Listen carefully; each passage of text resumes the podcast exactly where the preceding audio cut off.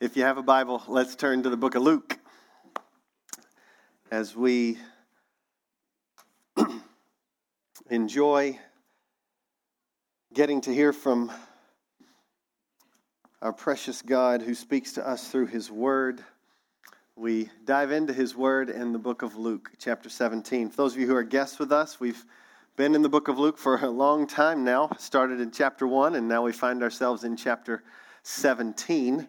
And so we will be verses uh, today, verses 11 through 37, but we will also look at uh, passage 7 through 10 just as kind of an on ramp into the text today. I'm just going to read um, two verses, though, to start us out verses 18 and 19. So if you have a Bible, Luke 17, I'll read verses 18 and 19, but we'll be looking at all of 11 through 37.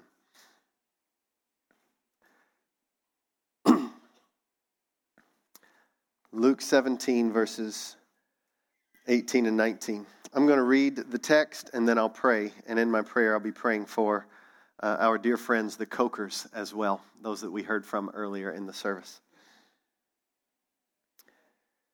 The passage begins like this Was no one found to return and give praise to God except this foreigner or Samaritan? And Jesus said to him, Rise and go your way. Your faith has made you well. Amen. Let's pray. Father in heaven, you are beautiful beyond description and really more marvelous than words could even give articulation to. You're greater than our minds can conceive. You know deeper than the depths of the deepest parts of the ocean. You comfort in ways that no other person can comfort. You satisfy deeper than any thing that we could go after or prize. You are the living God, and there is none like you. You declare the end from the beginning, from ancient times, what is yet to come. And so you say, Fear not, for I am with you, and be not discouraged, because I'm going to be your God. And I will strengthen you, and I will help you, and uphold you with my righteous right hand. Thank you, God, for speaking those words over our fragile hearts. And it is a miracle of miracles that confounds the skeptic and excites the saved. When my dear brother David says 50 to 60 people have professed faith in Jesus Christ among a people group that 10 years ago did not have the Bible in their language. Five villages now have been overcome by the gospel. Churches have been planted in five different villages, and people coming to faith over and over because, not in any small part, because of the generosity of the dear people in this room and the faithfulness of our dear friends David and Lorraine. But to you be all the glory for overcoming hard hearts, for saving and calling people to yourself. And we pray that you would protect them from the evil one, as I pray that you would protect us from the evil one in these moments.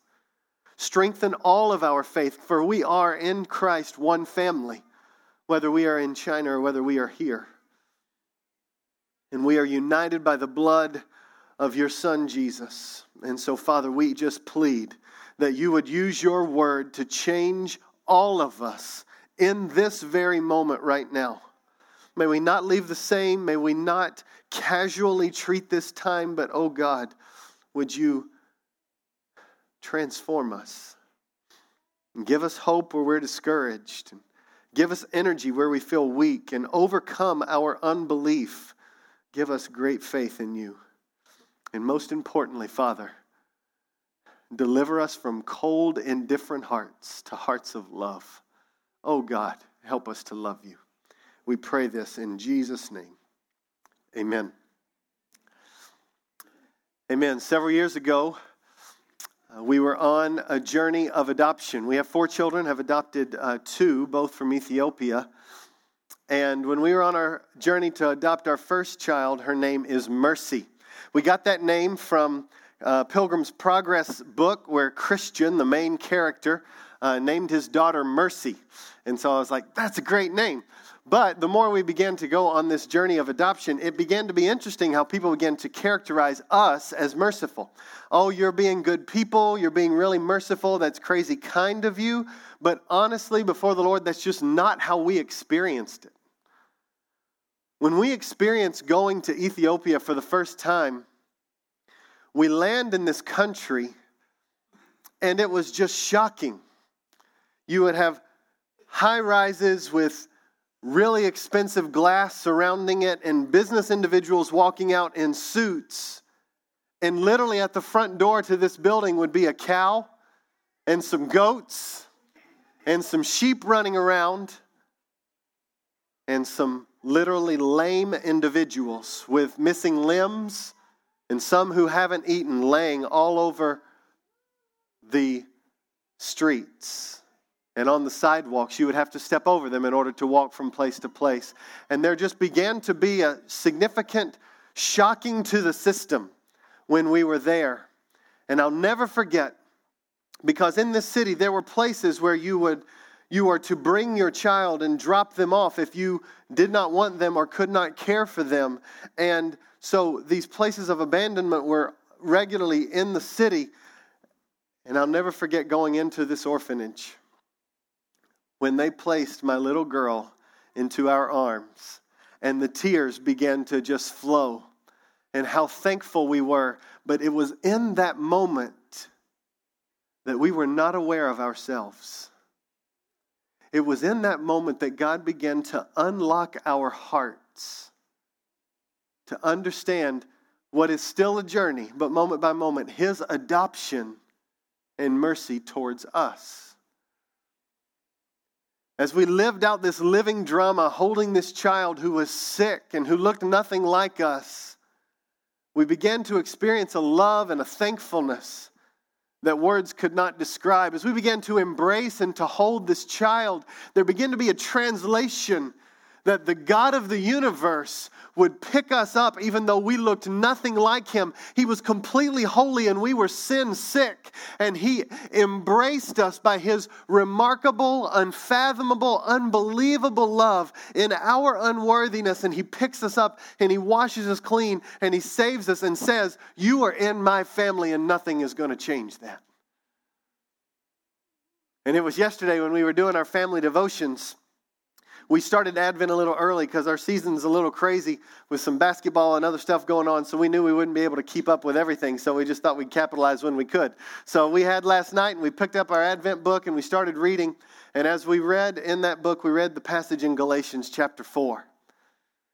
Galatians chapter 4, verse 4, where it says, But when the fullness of time had come, God sent his son this is Christmas. Born to a woman, a virgin, under the law, in order to redeem, to set free, so that they might be adopted as children. He sent his only son so that you and I, the story of Christmas, he wrote himself into the storyline of history so that you and I might be known as redeemed, set free, ransomed, adopted children that will not be pulled out of his family by simple faith alone. It is mercy and amazing news that that is for anyone who would trust in Christ. And today, as we read this story, God allows the natural occurrences of his day to become an unfolding drama of how people experience the mercy of God. And these are the two things that I pray that we see today. When we begin to ask the question, how do we receive the mercy of God? We should see it not as a one moment in time, but as a journey that the mercy of God comes to us not only once, but it's constantly coming to us, stirring affections, giving us longings, and changing us one degree of glory to another until we see Him face to face. So, on this journey, we need to see. And God will teach us in this word today. How do we receive mercy? It's a journey from unworthy to love, and then from love to longing. And then, of course, at the end, from longing to satisfied in Him. But what we will see in this passage today is this journey of receiving His mercy is a journey from unworthy to love, and then from love to longing. Why do I begin with the idea of unworthy? Because that's how Jesus wants us to read this story in verses 11 through 19. He wants us to read it through the lenses of unworthiness. Where do I get that? Let's read verses 7 to 10 together as kind of an on ramp, okay? Verses 7 to 10 of chapter 17 read like this Will any one of you who has a servant plowing or keeping sheep say to him when he has come into the field, from the field, come in at once and just relax, recline at table? Will he not rather say, basically, okay, you did your job in the field, now come and do your job in the house? Prepare the supper for me, dress properly, serve me, and while I eat and drink, and afterwards you will eat and drink. Does he thank the servant because he did what he was commanded? The answer is no, because the servant was to do his job.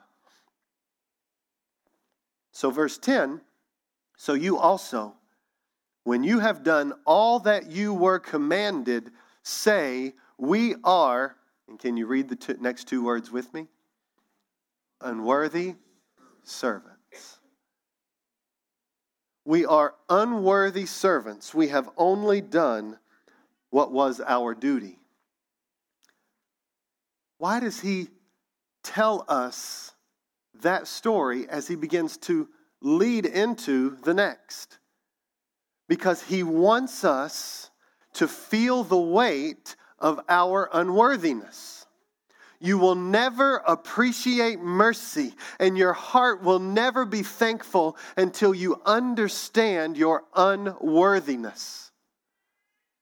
And every one of us know what unworthy is. You get it. You know unworthiness. Sadly, tragically, as the, and in some ways, thankfully, the hashtag MeToo has been all over the news, and individuals who have been doing horrendous things behind closed doors, those things have come out into the light, and they have lost their jobs and reputations and other things. And we would say, well, they were unworthy for that job. It's, oh, it's just that they lost that job. That's a good thing. So you get unworthiness. On a lighter note, some of you have been watching college football. When your team loses, if you had one that lost yesterday, and they aren't the victor, then you know that they're not worthy to be in the playoff championship, right? That's how it works. You didn't measure up, you fell short. We get unworthiness. It's not something that we need to understand. You get it, you see it all the time. But what is he saying we're unworthy for? It's not a game, it's not a job. What is he saying we are unworthy for? We are unworthy for the mercy of God.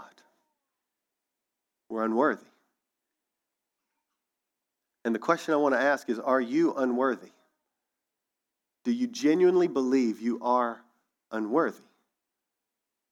Because many times the way the narrative goes is, well, compared to them, I'm actually pretty good.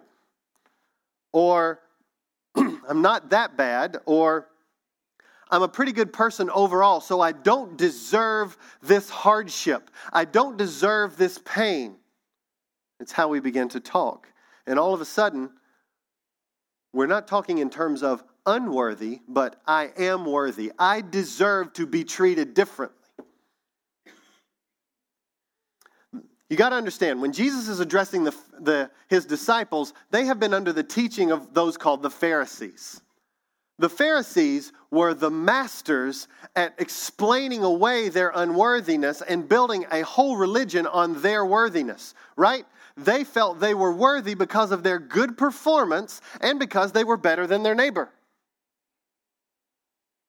And so they didn't think they were unworthy. So Jesus has to make sure you will never appreciate mercy until you know you're unworthy. And to the degree that you let those subtle lies coming in that says, No, I am worthy, will be the degree that you lose sight of the awe and wonder that God is merciful to you. Now, don't hear me wrongly. Don't confuse worth with value. You are valuable.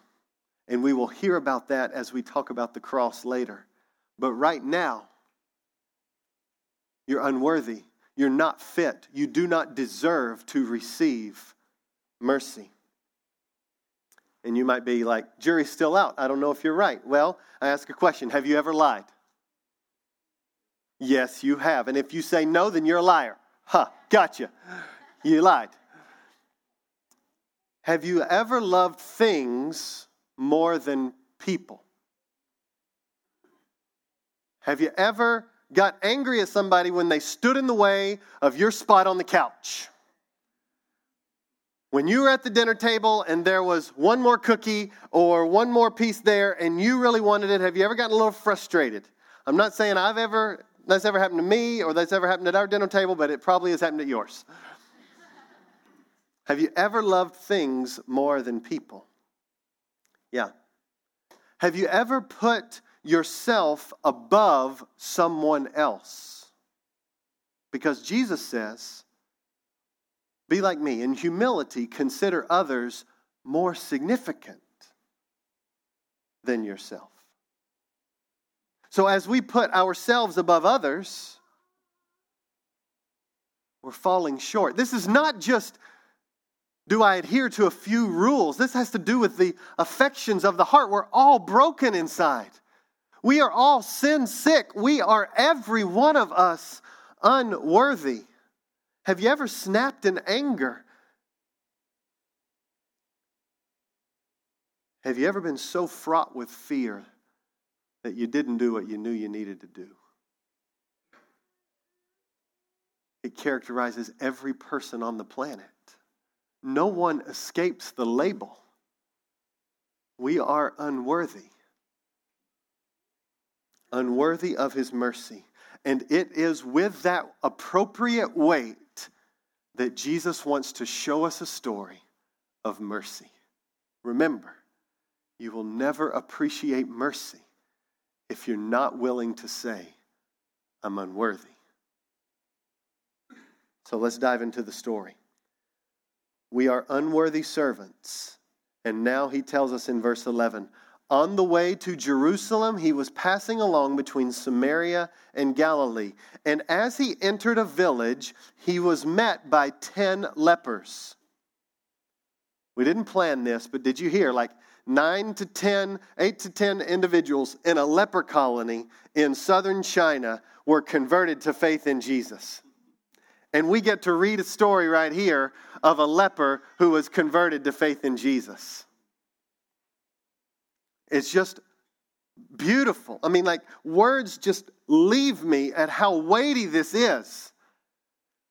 2,000 some odd years ago, the king of the universe was walking around saving people, delivering people, and he has left, sent his spirit which he said is a better thing, and his spirit is running all over the world, changing lives day by day. It is just amazing. This is not just an old religion, this is a present Savior. And so there were 10 lepers.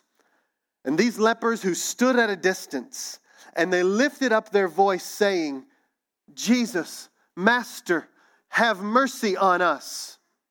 And when he saw them, he said, Go and show yourselves to the priests. And as they went, they were cleansed. Now you've got to understand the lepers. Leprosy was a horrible disease.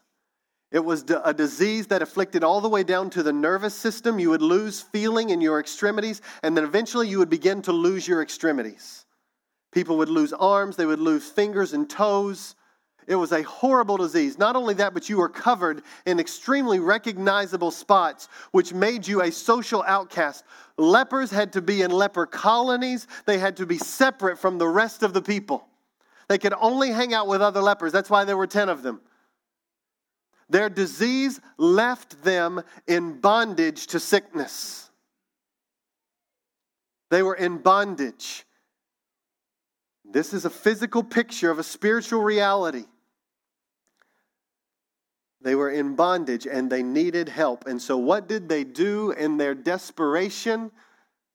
They cried out, Jesus, Master, have mercy on us. Do you see? It's a physical, real example, a real story, a drama unfolding right here for us on what you do when you're spiritually in bondage when you're paralyzed by the same sins over and over, when you're frustrated by the fact that you don't want to be angry, but you are, you don't want to be addicted, but you are. You want to have it together like that neighbor seems to, and let me tell you, they don't. But you want things to change, but they're not. And I just want to bring a sense of good news. And you might feel like that I've only brought bad news so far. So far, you're unworthy and you're in bondage. You won't know the beauty of the good news until you acknowledge your desperation. You're unworthy. You are enslaved by your sin. You are sin sick. And so, Jesus gives us a living story right here to say, what do you do in those moments? What do you do when you're helpless? Those lepers could not fix themselves. They couldn't say spots go away. They couldn't take enough baths. They couldn't get anybody to let them back in. They were an outcast in every way, shape, or form. What do you do in your helplessness? You call out. You call out and you say, Jesus, have mercy on me. For I am helpless and I'm in bondage. I am unworthy. And let's see how the story goes. The story goes like this Verse 14, and when he saw them, he said, Go show yourselves to the priest, which was customary for uh, Jews in that day to, to follow the Jewish law. And as they went, they were cleansed. But then one of them, and only one, when he saw that he was healed, he turned back. And he praised God with a loud voice. And he fell on his face at Jesus' feet, giving thanks. He fell on his face at Jesus' feet, giving thanks. And he was a Samaritan. This is just setting us up for the fact that the Jews will eventually reject the Savior and that God will have a missionary journey not only to the Jews, but to those to the ends of the earth, to the nations. That's who he sent his son for. However, Jesus answers in verse 17 and 18 and 19. He says this Weren't there 10 of you? Weren't there 10 cleansed? Where are the other nine? Was no one found to return and give praise to God except the foreigner, except the one that didn't have access to the Old Testament scriptures, except the one who didn't have in his historical upbringing and his ethnic journey the deliverance of God over and over? Really? Was it the one that had kind of no storyline of God's redeeming work? That was the one that came back? In verse 19, he said to him, Rise and go your way. Your faith has made you well. Your faith has made you well. And this is what is really striking. Because even though Jesus had mercy on these individuals, there, there becomes a differentiation between the mercy of physical deliverance and the mercy of salvation.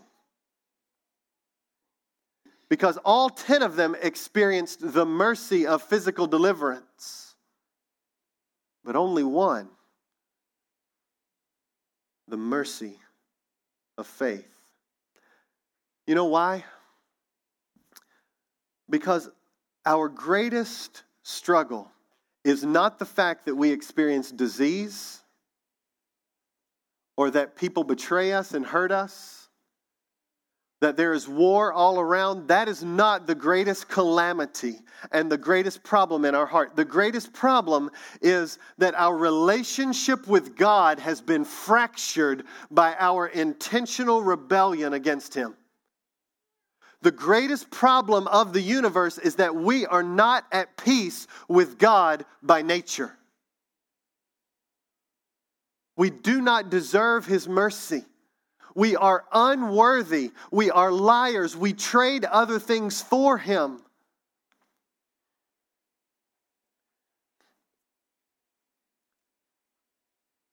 And here's what happened those individuals got strong bodies, they probably got social acceptance back. But God was no more than a deified vending machine. They put their quarter in, they said their petitions, and they got what they really wanted. And what they wanted was not God Himself, but His gifts. They wanted what He could give them, not who He was. I was reading a, listening to a preacher this week. His name is Zack Eswine. He's really been a gift to me. And he was talking about leaders in the church and how sometimes the plight of leaders and this is all kinds of leaders uh, community group leaders, ministry team leaders, pastors, deacons, whatever. Just leaders in the church. Whenever you're leading someone and choosing to lead people, that there is a temptation for you to pour out and not really receive. So we have problems in our world, and that is some people, they don't want to admit there's chinks in their armor, right? So they try to handle everything themselves. And eventually that kind of heart will break because you can't do it. You were designed to be needy, needy of God and needy of his people. But then sometimes that swings to the other way where, where the needs are only articulated, and this is what needs to be heard by everyone. Needy people still need to love. Every member is a disciple. Every person needs to be someone who loves. And the difficulty with a leader, and this is the quote that I give you before, that Zack Eswine said, is that for many leaders, they love you because it's easy to consume you without having to love you. They can consume what you give them good counsel, presence, a listening ear, some help in some way, but they don't have to love you. And this is exactly what is happening to Jesus in this moment. He is being consumed as a commodity, but he is not being loved as a person. And there was only one, only one who turned on that journey and said, I am unworthy. And I was in bondage and I was unable to deliver myself. And so I give praise to God and I go back because what I was really after was not just physical healing. I was after something so much deeper. And that's why Jesus says, Rise, go on your way. Your faith has made you well. Your faith made you well. You're showing me that you love me, that you prize me. And friends, that speaks to the greatest problem is not deliverance from physical suffering. The greatest problem of the universe is how in the world can we get back in right relationship with God? Because the greatest love of our lives is Jesus. And I can just say before you, I love him. I love him more than any other relationship that I have ever experienced. He's precious to me. He has saved me from so much.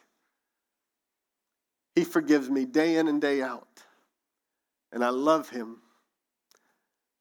And he says, You can only say that because I first loved you. So, unworthy person in this room, unworthy person in this room, call out to Jesus. Admit the fact that you are helpless to fix all the mess that's going on in your life.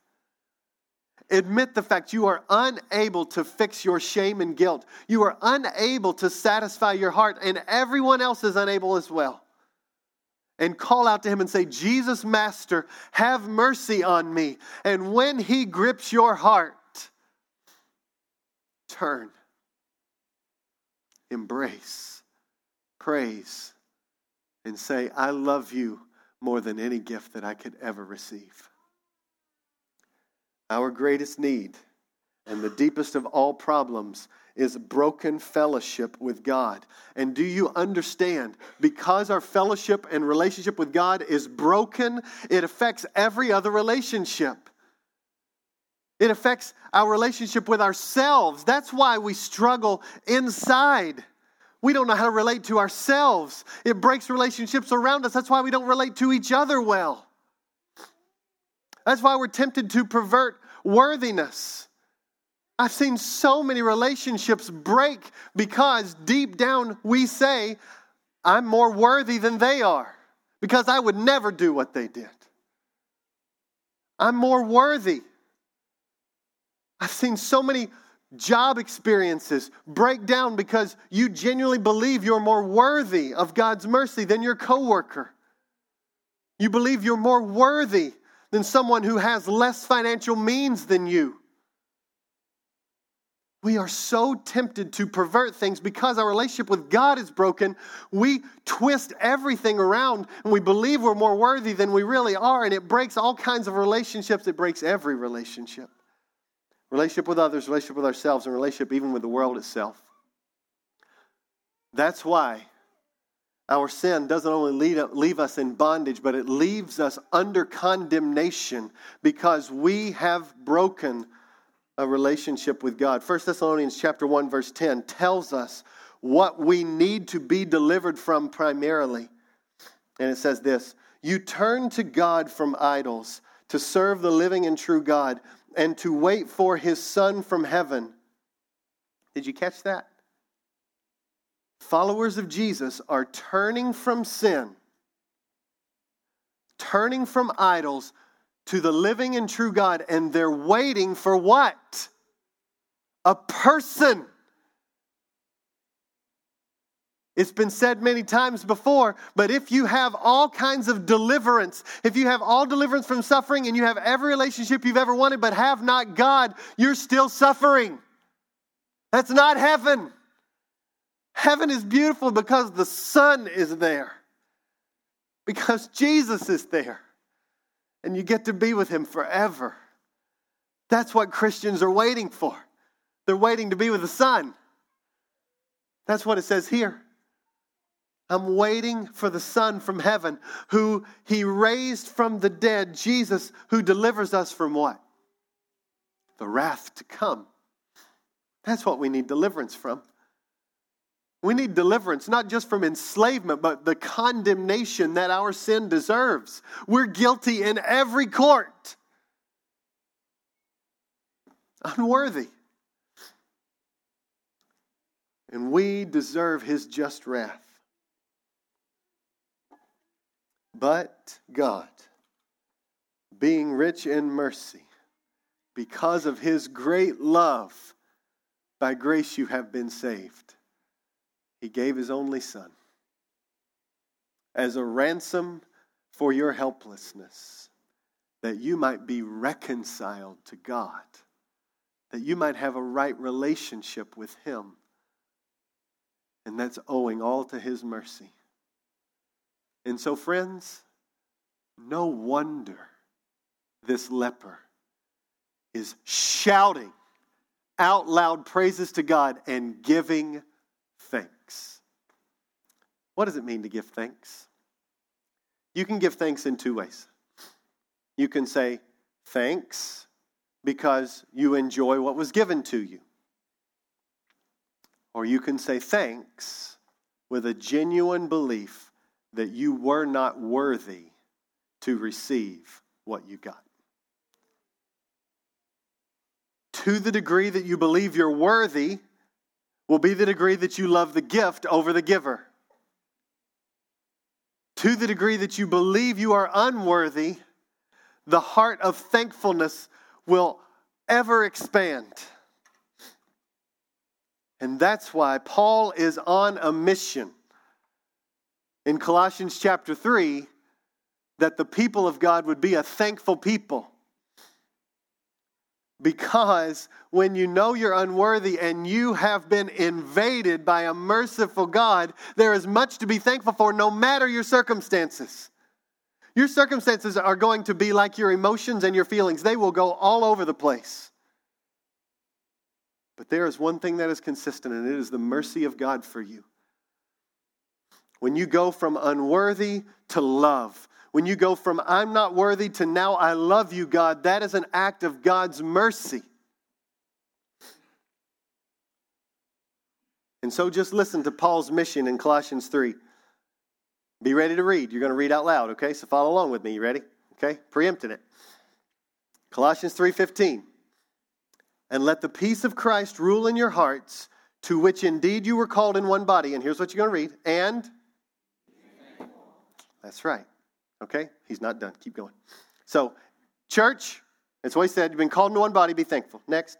Let the word of Christ dwell in you richly, teaching and admonishing one another in all wisdom, and singing psalms and hymns and spiritual songs with thankfulness. That's right.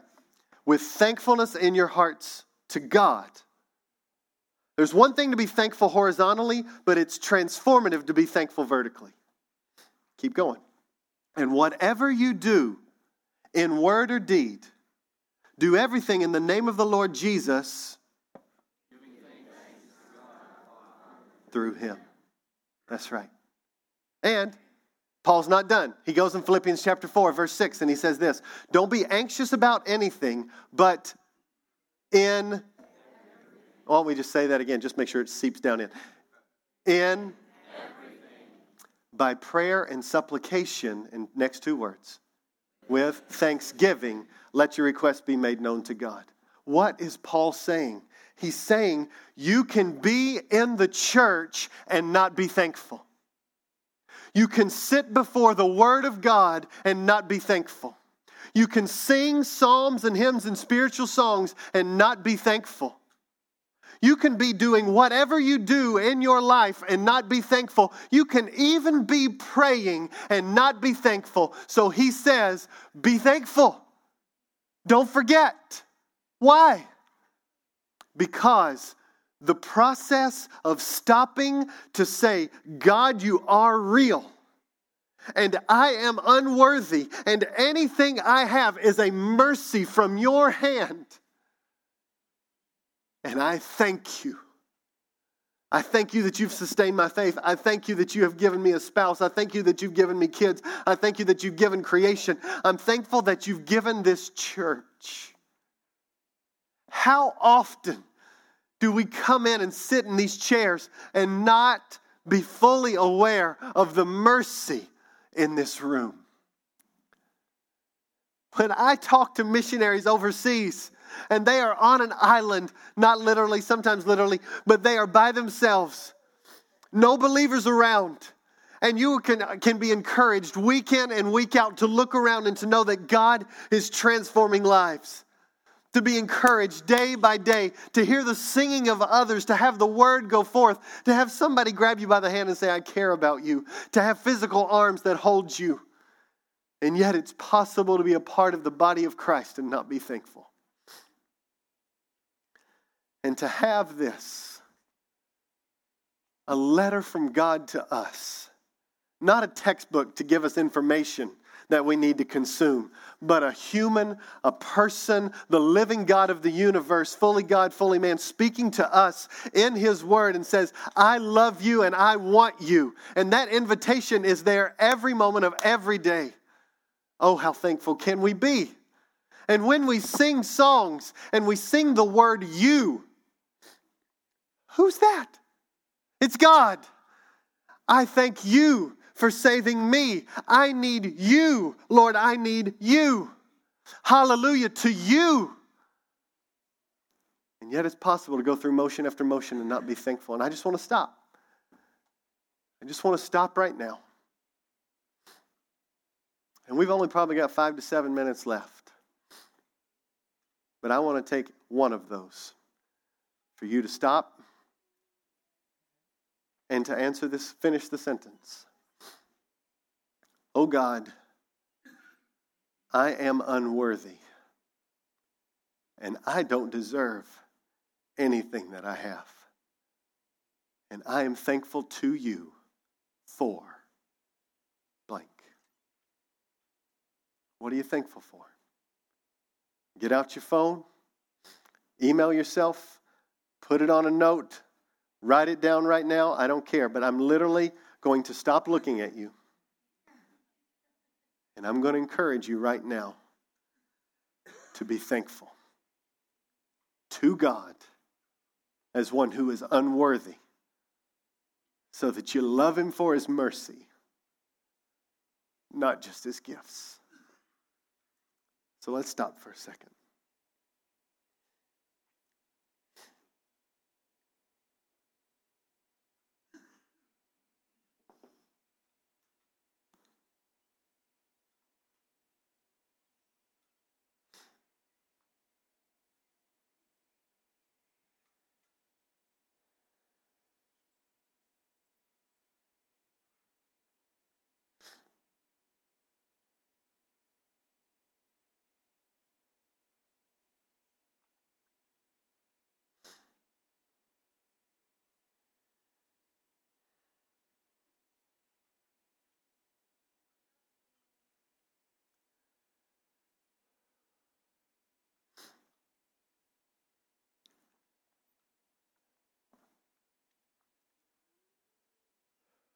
I'm going to pray and then I'll continue.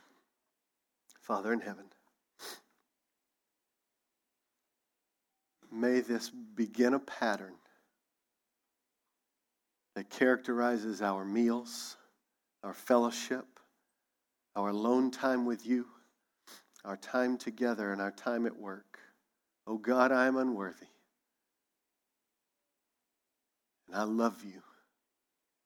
And I thank you that you receive us just as we are, imperfect messes though we be, and you shower us with mercy by simple faith alone.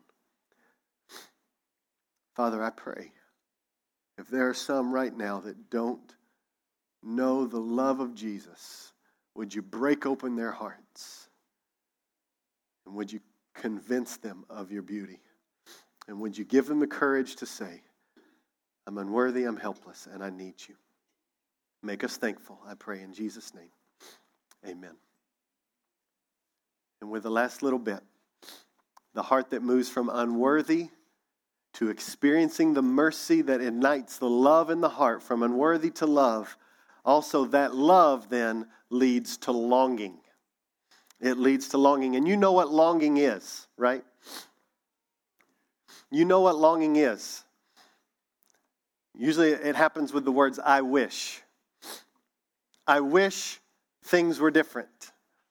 I wish I had more money. I wish my spouse would listen to me. I wish my children would obey. I wish I had a different job. I wish this person would be healed. I wish there would be peace in the world. I wish, I wish, I wish, I wish. It's longing. And Jesus says, Those who love me will long for me. That's what's going to happen. And so let's see it here in verses 20 through 37, real quick. Being asked by the Pharisees when the kingdom of God would come, he answered them and said, The kingdom of God is not coming in ways that can be observed, nor will they say, Look, here it is, or there, for behold, the kingdom of God is in the midst of you. You got to understand the context. The Pharisees were wanting to know the signs so that they would be really ready. They would be look really spiritual when Jesus comes back. Or they didn't believe it was Jesus, they just believed it was the Messiah. So they were they wanted to be look really ready and he says it's not going to be something that you'll be able to observe and say it's going to come on september the 24th 2000 and you know 21 or whatever. You're just not going to be able to do it. And so that's why he then turns to his disciples in verse 22 and says the days are coming when you will desire long for. That's where I get love goes to longing. When you will desire to see one of the days of the Son of Man and you will not see it. It means there's going to be a time when you're longing and yet your longings are not satisfied. There'll be a time when suffering is in the world. There will be a time when you are experiencing groanings and pains and longing for things to be different. But let those longings not lead to anger and frustration, but let them lead you to longing for me. That's what a believer is fighting for that longing for Jesus. And so, verse 23, he says, And they will say to you, Look there or look here. He says, Don't go out or follow those bozos. I added that. Because you see them all the time. Jesus will return X date. He says it's not going to be predictable. And so he reiterates it. He says, For as the lightning flashes and lights up the sky from one side to the other, so will the Son of Man be in his day. What do we know about lightning? It's unexpected, its path is unpredictable, and yet in a dark sky, it's unmistakable. That will be the coming of Jesus on the last day. You can't predict it. It will come at a time that you can't fully expect it, but it will be unmistakably clear when he comes. And on that day, when he comes, he's going to come in the midst of a people. but it will be a people who have rejected him. See verse 25? But first, he must suffer many things and be rejected by this generation. This is the good news. Unworthy people have been suffered for. There is one who was a substitute for the unworthy. Here's the good news, the silver lining. It's a declaration. This isn't just good advice. Hope you follow it. This is something that has happened that you should receive. It's good news. Jesus Christ, although you were unworthy, came and wrote himself into the storyline of history and was the worthy one in our place, suffered in our stead was raised from the dead three days later to conquer sin, Satan, and death, to promise that you can be delivered from your sin and have an eternity with Him forever. The Christian hears that, turns from sin, and says, I love you, Jesus. Imperfect as I am, I love you, and I need you to keep me loving you. And now I long to be with you face to face. But there will be some when Jesus comes back that don't love him but have rejected him. And here's the story the way it goes. Just as it was in the days of Noah, so it will be in the days of the Son of Man. They were eating and drinking. They were, they were eating and drinking and marrying and being given in marriage until the day when Noah entered the ark. The flood came and destroyed them all. What happened in the days of Noah? People acted as if God didn't exist.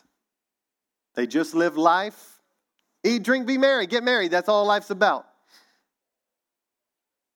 And what happened was he saved those in, with faith in him, and he destroyed those by his just wrath, those that would not bow their knee to him. The same story applies with Lot, verse 28, likewise. Just as it was in the days of Lot, they were eating and drinking, buying and selling, planting and building.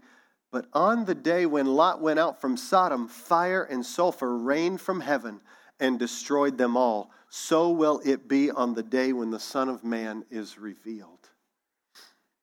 Jesus is coming for the follower of Jesus is the satisfaction of every longing of the human heart.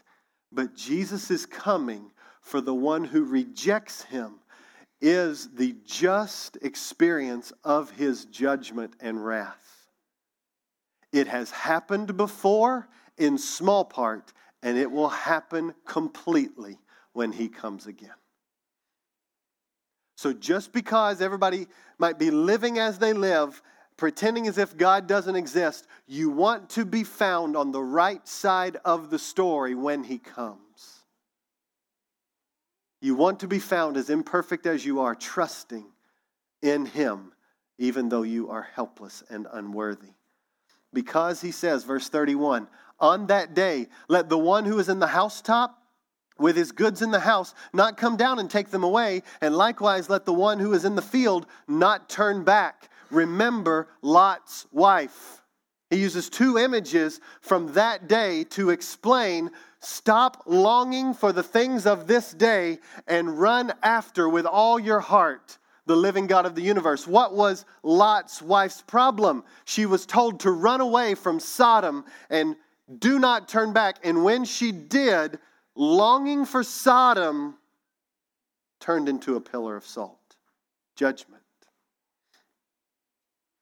And so he's saying, Long for me. I will satisfy all your longings by my amazing mercy. But don't be found on the wrong side of the judgment because it'll be too late once I come. That's what he says. Verse 33 Whoever seeks his to preserve his life will lose it. Whoever loses his life will keep it. That is, surrender to me. Surrender to me. Because I tell you, in that night there will be two in one bed, and one will be taken and the other left. So, being near to someone who is spiritual is not going to rescue you. And there will be two women working together. One will be taken and the other left. It doesn't matter that you work with Christians or that you know good people.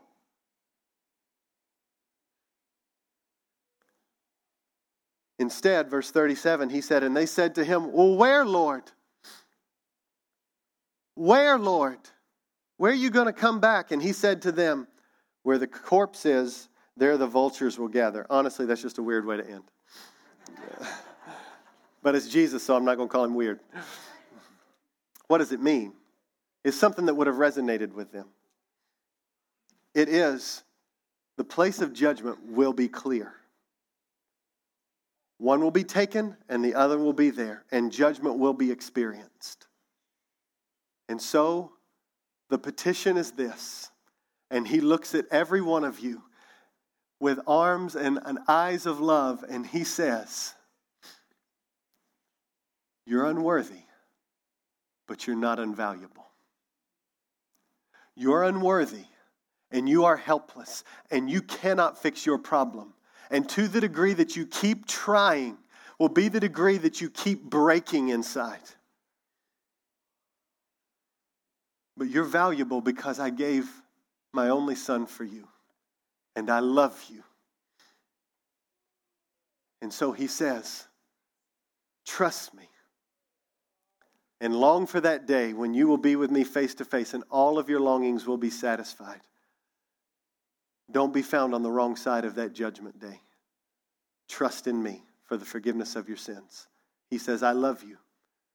And your response is, I love you, Jesus. And I thank you that even though I'm unworthy, you've shown me mercy. Let's pray.